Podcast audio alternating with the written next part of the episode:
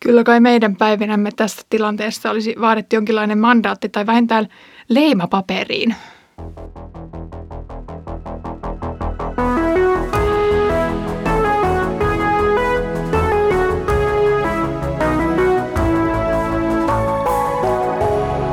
Kirjoitusten pauloissa. Tervetuloa mukaan Kirjoitusten pauloissa podcastiin. Olen Iida Halme kansanlähetysopistolta ja luen kanssasi apostolien tekoja. Edellisellä kerralla saimme yhdessä todistaa pakanoiden helluntaita.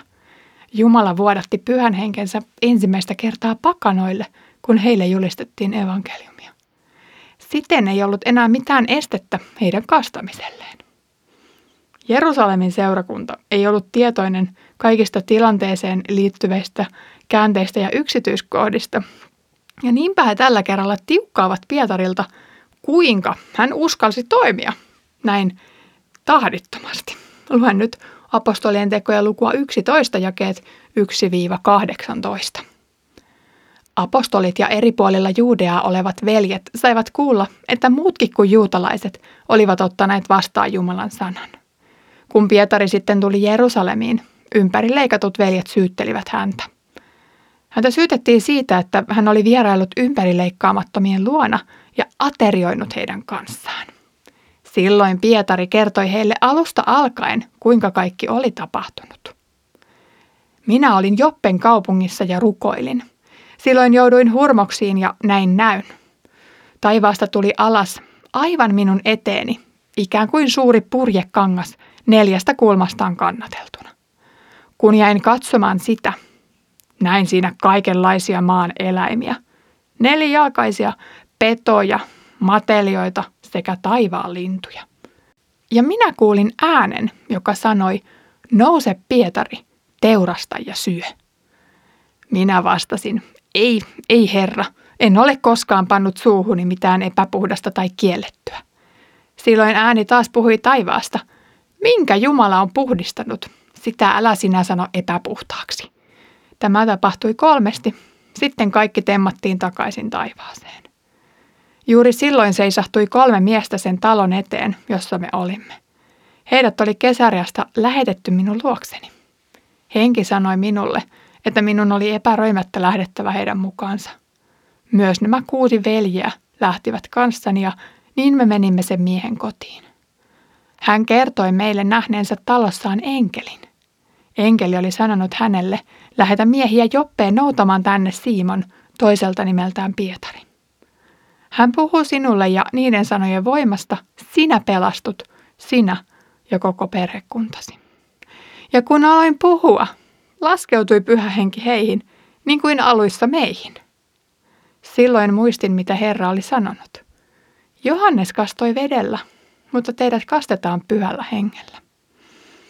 Jos siis Jumala silloin, kun heistä tuli Herraan Jeesukseen uskovia, antoi heille samanlaisen lahjan kuin meille, mikä oli minä estämään Jumalaa?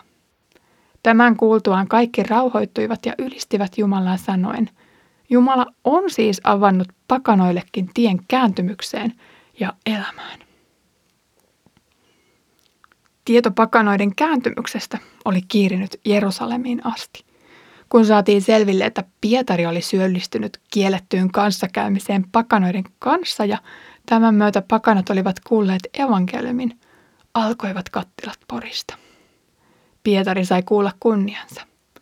Olet syyllistynyt puhtaussäädösten rikkomiseen. Eikö nyt hurskas Jeesukseen uskova pitäytyisi kurissa ja nuhteessa? Vai kuinka leveäksi sitä armoa pitäisi levittää? Pietarin annettiin onneksi puolustautua. Hän sai kertoa ollensa itsekin hämillään tästä edessään auenneesta mahdollisuudesta. Hän kertoi joutuneensa outoon tilanteeseen ensin näyn kautta. Nälän kurniessa jo vatsassa Jumala näytti hänelle kaikenlaista saastaista ruokaa ja käski syödä. Pietari myöntää kavahtaneensa moista kehotusta. Hän ei ollut kuuda päivänä syyllistynyt puhtaussäädösten rikkomiseen. Kuinka hän nytkään tekisi niin? Muistikohan Pietari sen, että Jeesuskin oli joskus koskenut spitaaliseen ja viettänyt aikaa publikaanien seurassa? Näyttää nyt siltä, että hän oli kyllä useamman tavan imitoinut Jeesukselta, mutta tässä kysymyksessä joustonvaraa ei löytynyt ja ehkä hyvä niin. Oltiin pyhien asioiden äärellä, jotka meistä voivat tuntua vähäpätöisiltä ja naurettavilta.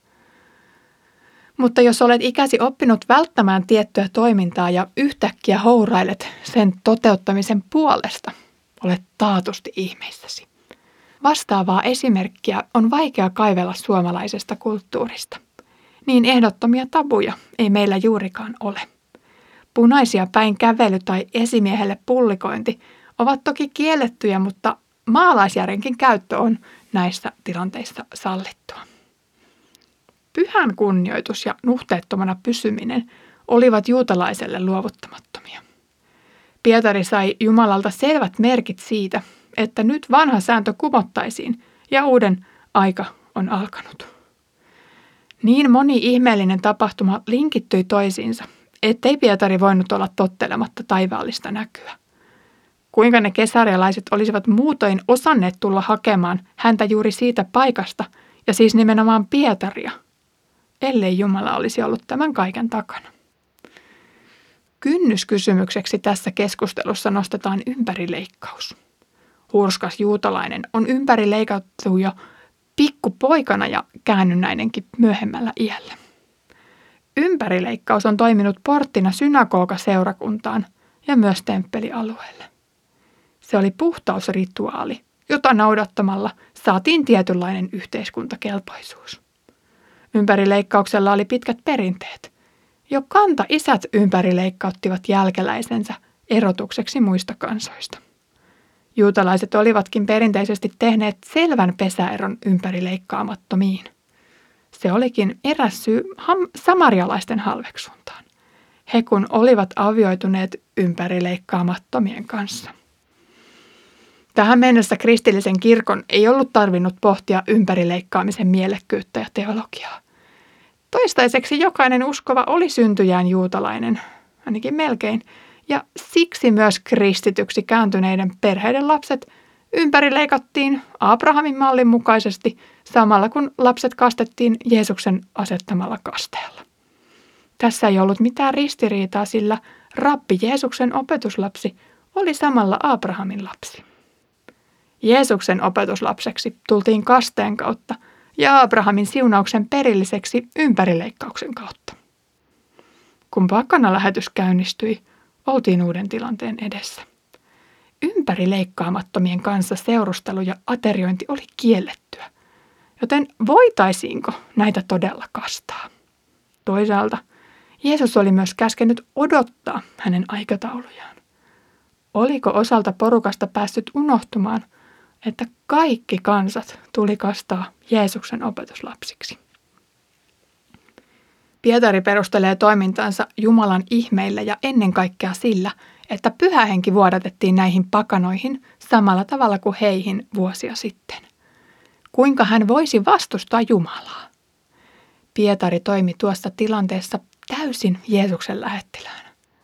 Hänellä ei ollut muuta mahdollisuutta kuin tarttua hetkeen ja toimia sen tilanteen mukaisesti.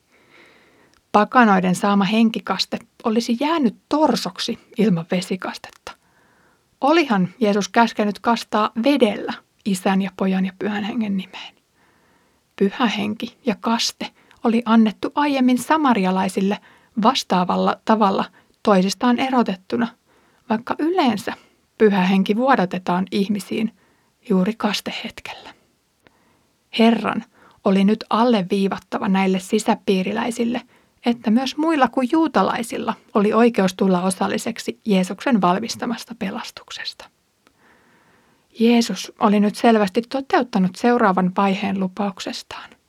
Evankeliumi kulkisi kehä kehältä Jerusalemista alkaen maan ääriin asti.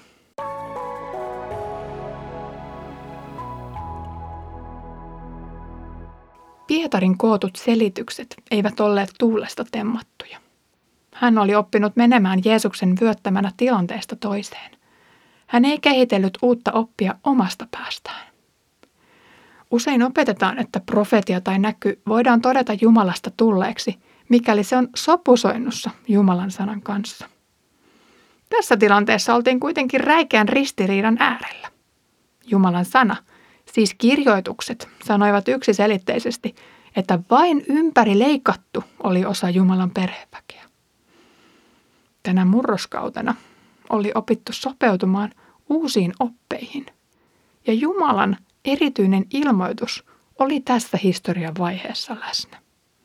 Kaste, usko, Jeesuksen antama kertakaikkinen uhri temppelin uhrien sijasta ja ehtoollisen vietto ovat esimerkkejä siitä, mikä juutalaisessa opissa olisi ollut eriskummallista. Väitän, että Pietarilla oli nyt poikkeuksellisen hyvä arviointikyky näkyjen ja ilmestysten arvioinnissa, koska hän oli Jeesuksen läheisin opetuslapsi. Hän tunsi paimenensa äänen ehkä paremmin kuin kukaan.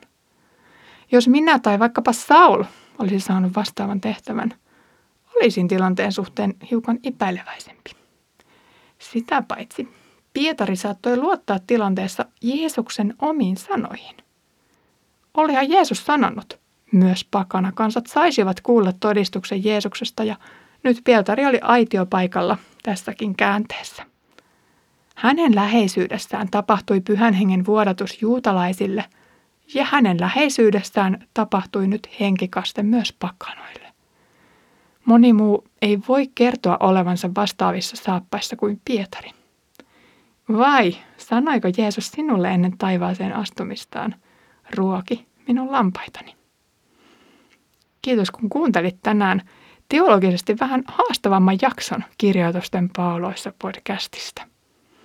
Hämmentäviin käänteisiin löytyi kelvolliset selitykset. On syytä muistaa, että kun Jumala ilmoittaa meille itsensä raamatussa, se koostuu paitsi vanhasta myös uudesta testamentista. Ja nyt kun apostolien aikaa elettiin, Jumalan hanat olivat tietyssä mielessä auki. Pietari oli yksi niistä valituista, joiden kautta Jumala on meille ilmoittanut tahtonsa ja siksi Pietarin arviointikyky tällaisessa eriskummallisessa käänteessä on varteen otettava ja luotettava. Seuraavassa jaksossa kuulemme Antiokian seurakunnan synnystä. Nyt oltiin siis jo maantieteellisesti vähän etäämpänä Jerusalemista ja siinäkin tilanteessa olisi varmasti omat jännitteensä. Mutta ennen kuin innostun siitä sen enempää, on aika hiljentyä siunaukseen. Herramme Jeesuksen Kristuksen armo, Isän Jumalan rakkaus ja Pyhän Hengen osallisuus olkoon meidän kaikkien kanssa.